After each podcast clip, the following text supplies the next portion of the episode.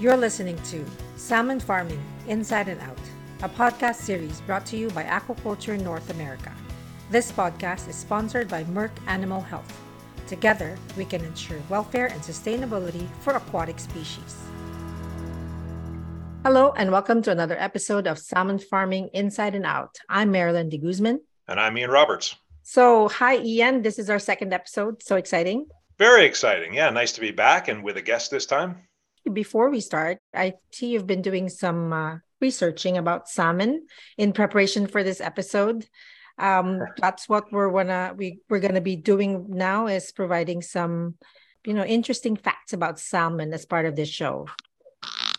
Yeah, well, I'm sure our, our guests will be um, giving us lots of key facts as well. But we just, uh, for some fun, we'll have a question and we'll answer it at the end of our, our interviews. And, and this one's an easy one. I, well, it's easy for people to know salmon. So it is how many species of salmon live in Canada? Uh, hmm. Think about all three coasts, and and uh, we'll we'll talk about that. Uh, and there may be some debate around that as well, as there always seems to be around the file about uh, what exactly is a salmon. How many species of salmon live in Canada? We'll talk about it at the end. So we're going to welcome our guest. And today we're uh, very happy to have uh, Tim Kennedy, who is the president of the Canadian Aquaculture Industry Alliance. Um, I know Tim very well, but uh, Tim, welcome to the show, and please tell the uh, listener, uh, very briefly, of course, who you are. Thanks, Ian, and hi, Marilyn. Thank you so much for having me on this podcast. Um, so, yeah, Tim Kennedy with uh, the Canadian Aquaculture Industry Alliance, and I have been with the organization about six years. Before that, I actually came from more of the environment, energy, uh, policy area. So I worked with an energy company, and I was an advisor in Ottawa uh, for many years. But it's been uh, it's been both uh, a great pleasure and at times a, a great challenge to be uh, to be the president at CAIA during the last six years. And I know we'll talk more about why. Yeah, and, and you are based in Ottawa, of course, and close for those that don't know Canada that may be listening outside. That is where our parliament uh, is, and and uh, many of our government officials.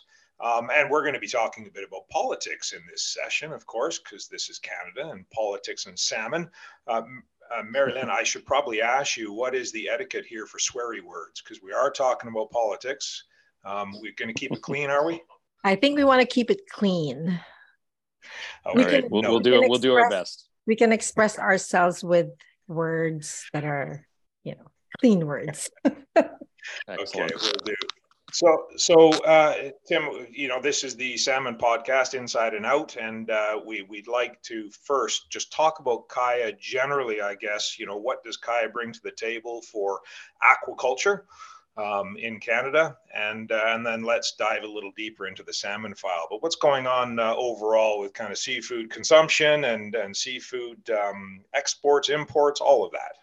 Okay, well, the Canadian Aquaculture Industry Alliance, we uh, we're an organization that was founded uh, at the very beginning about 30 years ago, and uh, and and right now we represent all uh, species of aquaculture in Canada, um, and we have uh, we have about 65 members, and we span both producers, suppliers, and academic organizations as well. So it's it's a it's a very rich membership. In terms of production uh, in Canada, I think the reality is that we increased quite quickly in the uh, 90s up until early 2000s. And then we've largely flatlined in production in Canada, despite our just incredible biophysical capacity and potential in, in this country. We are really using a very, very small amount. So about 1% uh, is, is our organization's estimate of the actual potential that we we have have in the country just in terms of again that that sort of bio biophysical footprint. So we're using very little. When you look at our uh, capacity and our production compared to other major competitors norway the uk the usa again our footprint is is extremely small um, compared to them. In terms of what we see in the marketplace and i think this will be familiar to many listeners we know that salmon is both in Canada and the U.S. Um, you know, the king of the seafood market by by a pretty significant margin. In Canada, shrimp is uh, is obviously very dominant as well, but in Canada, shrimp comes in second after after salmon. Um, that demand is increasing, the consumption is is generally increasing as well and and so of course that's that's amazing for canada to be looking at producing more salmon in particular um, and of course right now uh, in canada we're in a bit of a challenging moment a very challenging moment because um, we have a, a, federal government who's not so friendly to uh, increasing production all across the country so um, so that is that's a big challenge for us. Uh, although the opportunity again is is really unparalleled in in the world. How much of the CAIA's work is on salmon? Because obviously, you know, we we we do uh, hear more about salmon farming. You know, when we talk mm-hmm. about BC and the, the, East Coast, like how much of that is really, you know, taking the bulk of uh, of your time? Well, one of the groups that that I didn't mention in our membership, which is a really important um, uh, group, is is associations. So we have a number of associations across Canada that are are provincially or regionally focused. Um, on the East Coast, there are three or four organizations. In BC, there are two for different species, salmon and shellfish. Um, so those organizations are very focused on engaging um, more local community issues, and, and Canadian Aquaculture Industry Alliance's responsibility is really focused more on the federal government, that national discussion. I would say our our attention to the issues and to the different sectors does mirror to a certain extent uh, the, the value to the aquaculture sector of the of, of the different subsectors. So I'll give you an example. Salmon is worth uh, Atlantic salmon farming is worth about 85% of the entire value of the aquaculture sector in Canada. So I would say a, a very good, I'd probably say 60 to 80% of our time is spent um, on salmon issues. Uh, and then we have, you know, very specific issues around shellfish that we've been lobbying for, that we've been advocating for. Um, you know, access to um, different products that can benefit the entire sector, innovation, which sort of crosses all boundaries. And the other thing that is really important to us, and, and we're spending a lot of time on, which benefits the entire sector, is that we don't have a champion department at the federal level. So the Department of Fisheries and Oceans, who is our regulator, has at times uh, throughout its history with, with aquaculture looked at trying to support its development, but it's done a very, very poor job.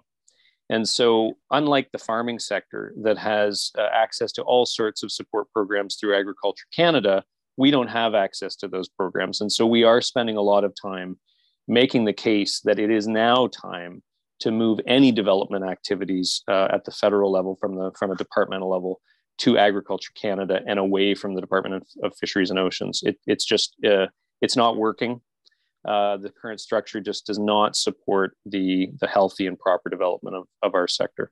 Right. And ian i think disclaimer right? Like you you are uh, involved with CAIA. Yeah i'm uh, i'm happy to work alongside tim. I'm chair of the board. Um, and of course i work with a salmon producer. Um, and you know that's probably a good segue into working with other salmon producers across the across the country tim because i mean you mentioned salmon is the, the number one choice of consumers in the country, and uh, salmon is about 85% of the production through the CAIA membership of aquaculture, but we're not quite feeling the love for the salmon file maybe across the country. And that's my cheesy segue into the Love Salmon campaign for you to uh, speak about, Tim, and the latest commitments. Yeah, thanks, Ian. So, uh, about a year and a half ago, uh, the the producers across Canada did decide that it was time to do to undertake more of a national communications campaign and, and uh, initiative campaign to reach out to Canadians, to reach out to um, federal decision makers, uh, to talk more about about salmon and its importance in Canada. And so uh, we launched the Love Salmon campaign, and we have a website. Uh, people can go and visit lovesalmon.ca. One of the early initiatives that we took on was to develop with all of the Canadian producers, major producers, uh, a set of national performance commitments uh, that are focused around sustainability issues that are of concern that we hear concerns about. Uh, but really, it was an opportunity to to bring together all the good work that's being done across the country uh, to tell the story to Canadians that that so much is being done in this sector to constantly improve performance.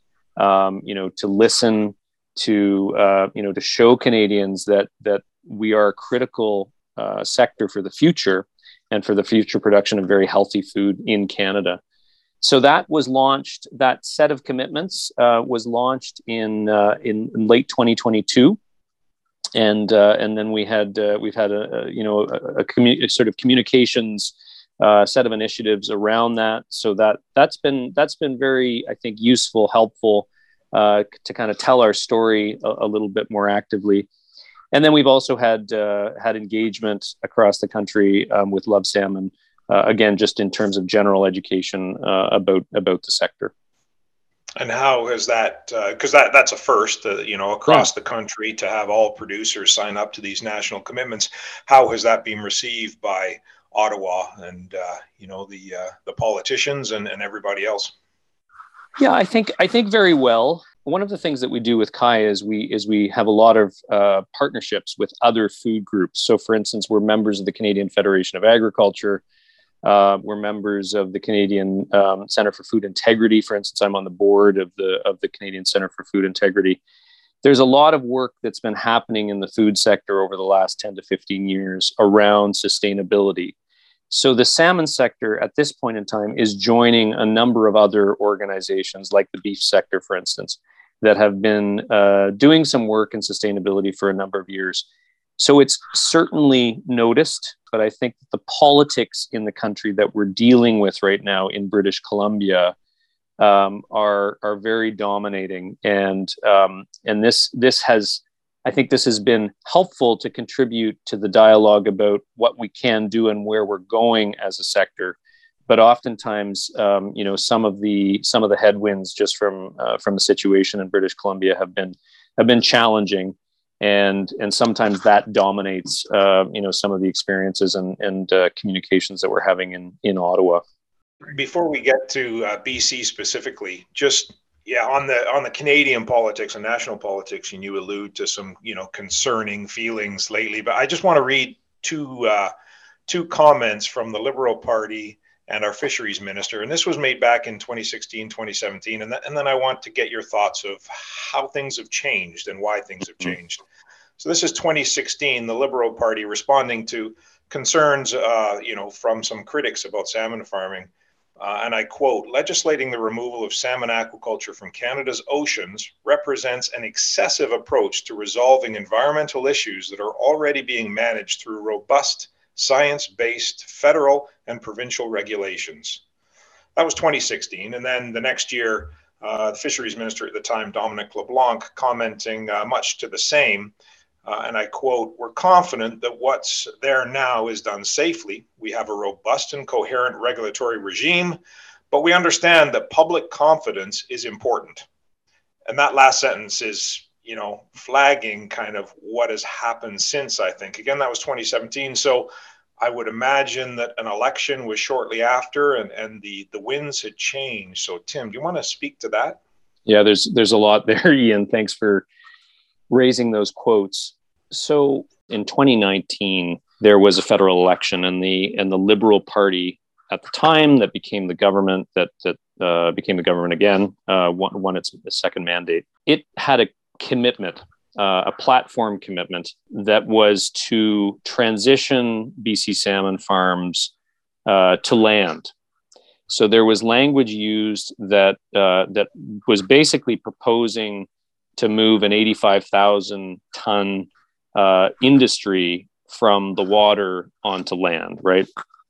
Uh, this was uh, this was shocking for the industry, especially after the quotes uh, and, and the work with the government that had happened in uh, you know before 2019 and 2015, 2016, 2017. So the the the industry in British Columbia was really shocked by this. it was unexpected.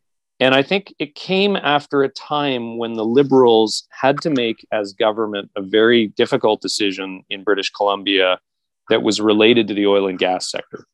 So they they actually took a decision to, in fact, buy a pipeline, an oil pipeline uh, that was heading to the west coast, that was very very controversial, and they knew that this would really uh, challenge, I think, their environmental bona fides And that was one of the groups that was really supportive of the Liberals. So heading into 2019, we understand that some sort of deal was made where uh, you know the liberals would uh, you know would get the support of a large number of the environmental community if they in fact were much much harder on a smaller sector like ours that had been somewhat controversial for many years. And let me also say that we have lots of data behind this that we know that from about 2003 to 2015 over 30 million dollars flowed from us foundations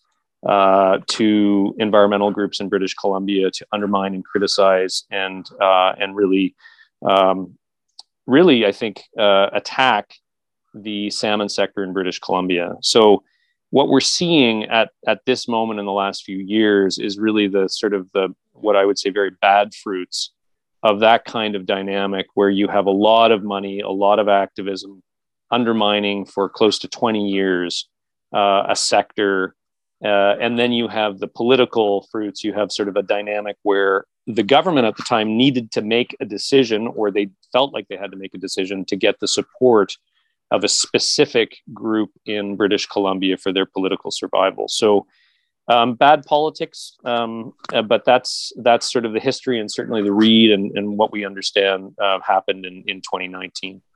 Do you see this um, blowing over to the East Coast, uh, Tim, in terms of the political uh, aspect of it, it, it from the environmental, because it seems like you know they have a lot of um, clout in BC. From what you're saying, that's so interesting. Like, is that something you're seeing in, in, in the East Coast as well?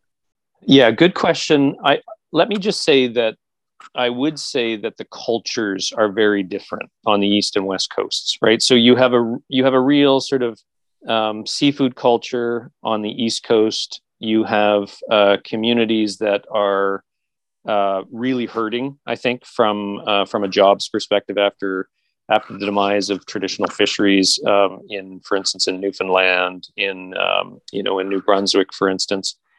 So you have a much much stronger support in those in those provinces than you do in British Columbia. And, and again, in BC, Marilyn, you're there you know just how polarized it is, right, in British Columbia, probably like nowhere else in the country, where you have such swings in governments, you have very, very strong activist base.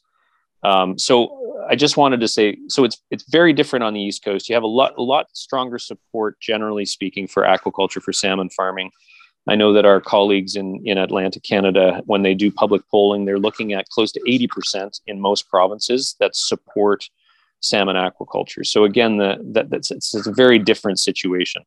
However, I will say that, of course, the, the federal government is trying to have it both ways. So they're trying to say that everything that they do on the West Coast to close down salmon farms will not impact the East Coast. It's just a BC issue. Now, from a regulatory perspective, there's some truth to that because the Department of Fisheries and Oceans, the federal department, actually has regulatory oversight on the West Coast where it does not on the East Coast. So the provinces are principal regulators on the East Coast. But there are certain triggers. And we also know that uh, if, you know, if things keep uh, keep going in a sense backwards with the salmon sector in British Columbia, there's no question that it it will uh, it, it, could have negative impacts on the East Coast. Two of the three major producers, um, Ian is at one of those companies. Uh, you know they they operate on both coasts, and international investors do not see uh, East and West Coast. They see Canada investment.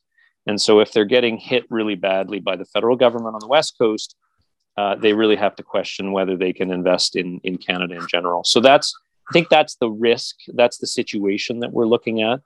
Um, I know that again, the producers on the East Coast are are working extremely hard. Uh, you know, new new investments both from Mowi, Cooke, and and Grieg Seafood in Newfoundland. Really exciting some of the opportunities and changes that are happening on the East Coast. But again, it's a bad it's just a bad situation right now in Canada and and uh, and again the bad fruits of 20 years of of uh, a very very negative activist pressure uh, going back to that Love Salmon campaign, I, I really find it really interesting. What's the most important message that will make some meaningful difference in your view? Good, good question. I, I would just say, I mean, it's it has to be a very simple message, and the simple message is people love salmon. Salmon is an amazing product. Canada has huge opportunity, right? So it's it's a it's a bit of a threefold, but it's it's all packed together. People love salmon, eating Atlantic salmon because uh, they love it. It tastes amazing. It's incredibly healthy for you, right? At a time when we're trying to, uh, you know, have greater access to um, high grade proteins and domestic proteins, right? Th- things that are produced in Canada and we can access it here and it's it's relatively affordable right? It's it's part of that protein mix that's uh, that more and more canadians are looking at. We need to produce that here in canada and we can do it the best in the world. Why can't we do this the best in the world? And i think that that's a question that we constantly ask government. Why, why do you consider shutting shutting industry down when really we could be investing and we could be changing and we could be uh, you know growing constantly to be the best producers of salmon in the world.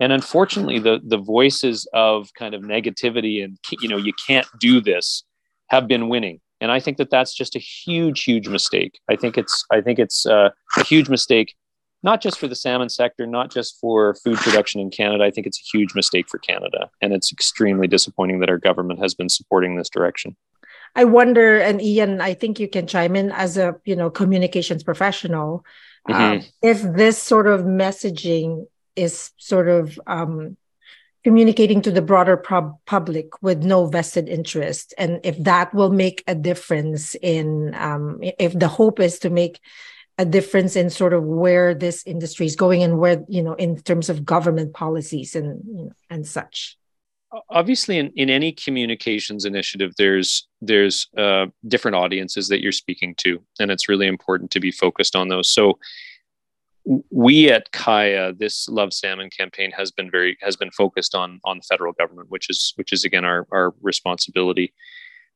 That doesn't preclude the need for uh, you know active and creative communications in different regions as well. And and of course uh, there is that happening all over Atlantic Canada. There has that has happened in British Columbia, um, and it needs to continue. So, um, so I, I, would just say our our main focus has been just allowing or uh, enabling federal uh, federal government officials to understand more about the sector and and so I know we've we've had some very you know positive positive impacts even if we've had a very bad decision in the last you know about a month ago.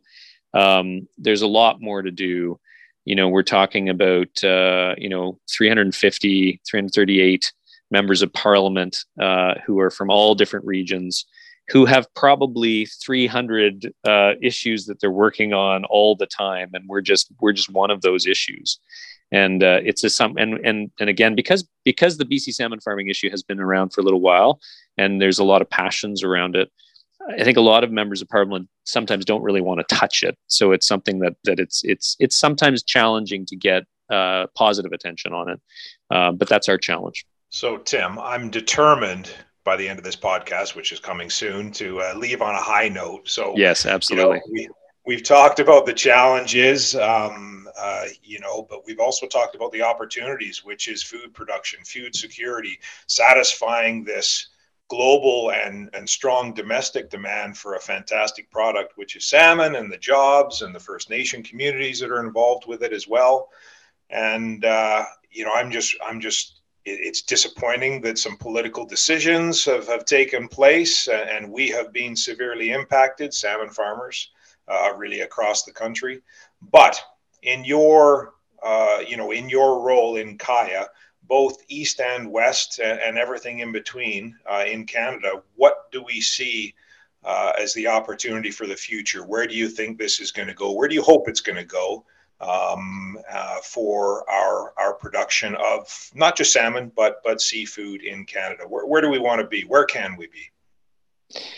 Yeah, so let's thanks Ian. Let's talk about the the really bright spots. So I would say um, the, the the, provi- the provinces of Atlantic Canada, so Newfoundland, PEI, um, Nova Scotia, New Brunswick, and also actually Quebec, uh, they have all signed letter a letter about six months ago, just saying that they strongly support aquaculture development in their provinces. So this is really this is a really positive thing, um, and we're seeing commitments to growth and growth targets uh, on the East Coast. So those are the sorts of things that we need to see all across Canada.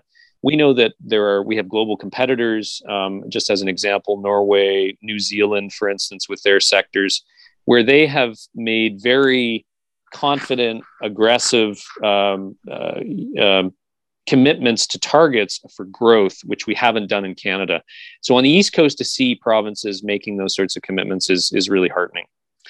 Um, Another light, a really, I think, a really bright light is the shellfish sector. We've seen some really strong, um, we've seen some strong uh, bounce back after after the COVID period. They were hit really hard from COVID because a lot of their product is sold in restaurants, and and of course restaurants were not operating really during the COVID period. So they've seen some really strong um, uh, you know bounce back and, and that's that's really exciting as well and and one of the things that we've been advocating for in ottawa is is the expansion of capacity in the federal government and the federal system uh, to grow and, and identify more shellfish areas so that's that's positive another bright area is um, is ontario we often think about aquaculture just on the on the east and west coast but we have ontario rainbow trout production so we know that there's huge demand for rainbow trout in both the Canadian and U.S. markets. It tends to be less expensive than uh, than salmon, but the product is excellent. Um, and so they're looking at expansions uh, in in uh, the Great Lakes area, especially in, in Lake Superior. They've got an experimental site in Lake Superior that's done in in collaboration with the First Nations uh, uh, in in the Lake Superior area. So really, really um, great opportunity in Ontario on the West Coast in BC, looking at the silver lining of where we are now. The sector is engaged in a in a process led by the Department of Fisheries and Oceans to develop what they're saying, what they're calling a transition plan for BC salmon farming. No longer are people talking about land based as the only opportunity, but they are continuing to look at uh, at, at marine based closed or semi closed containment as sort of a future opportunity if that plan which they they have called and again they, they moderated in their platform. So again it's not it's not on to land. It's it's the transition of uh, of uh, open what they say open net pens from british columbia. So transition to what is the big question. And if through this period we can actually develop a plan that is indeed reasonable that may push for changes uh, or acceleration of changes uh, in the sector, but is reasonable and can be profitable for the industry. This actually could be a really positive thing. So we could see longer term commitments, longer term investment into technology. That's the hope of where we are, even though there has been a lot of shutdowns in the sector. So at this point in British Columbia, um, about 40% of the sector has actually been shut down. But again, and I'll end I'll end this this comment on a on a positive note. What we're seeing through this period is renewed and strong partnerships with First Nations. So there are much stronger voices of uh, supportive voices of First Nations who want salmon farming in their in their areas. And we're also seeing more and more interest in kind of innovation and, and technology pathways. So if we can get through this period, which uh, you know we're expecting June, July, August, that that time frame to actually develop this this transition plan, uh, and we can get through this period again in a reasonable way, look at a reasonable pathway, um, we we could see, in a sense, a restart of the sector and long term investment, um, you know, going forward. So that's the hopeful picture we've got a lot of uh, you know kind of bumps in the road ahead i think to to get to that point. But um, i think i think that there's uh, th- there's there's a responsible pathway as the government has is calling for uh, that that we will we will continue to work towards. Uh, much appreciated. Tim thanks for yeah, just going right across the country and telling us what the uh, what the potential is and and you know where we can be in the future. This is uh, is lots of opportunity for Canada. So hopefully our politicians realize that we are a part of many different uh, benefits for Canada, not just food production. So appreciate your time. Now, before you go, we, we are going to answer uh, our question, which was a simple one to start. Let's yeah. just see if you have a number. How many species of salmon live in Canada? Any idea? Is it six? And I know steelhead is it five exactly. or six? Exactly. Well done. Okay. Yeah. Okay. Thank it, you. It's seven if you include steelhead. So you've okay. got the steelhead salmon, which is the ocean-going rainbow trout. Then you've got the Atlantic, Chinook, chum, coho, pink, and sockeye. Now, right. the bonus question would have been there is another salmon that's floating around out there, but it doesn't touch uh, Canada. That is the cherry salmon that's uh, oh. out west in, in Asia. So you've got an eighth, which is the cherry salmon. So, hey, we learned a lot from you, but maybe we all learned about the cherry salmon as well. I, I learned about the cherry salmon. Now, is anyone farming cherry salmon? That's what I want to know. I would I would be interested in what it would taste like. Cherry salmon. That's two two favorite things in one. It does sound delicious, doesn't it? Yeah, yes. absolutely. Okay, well, thank you, Tim. Again, as Ian has said, uh, very informative indeed. Um, and we'd love to have you again in another episode you know see how everything unfolds uh, get your comments on that. Great. Love to. I've enjoyed it. Thanks very much for the opportunity. You've been listening to salmon farming inside and out brought to you by aquaculture north america.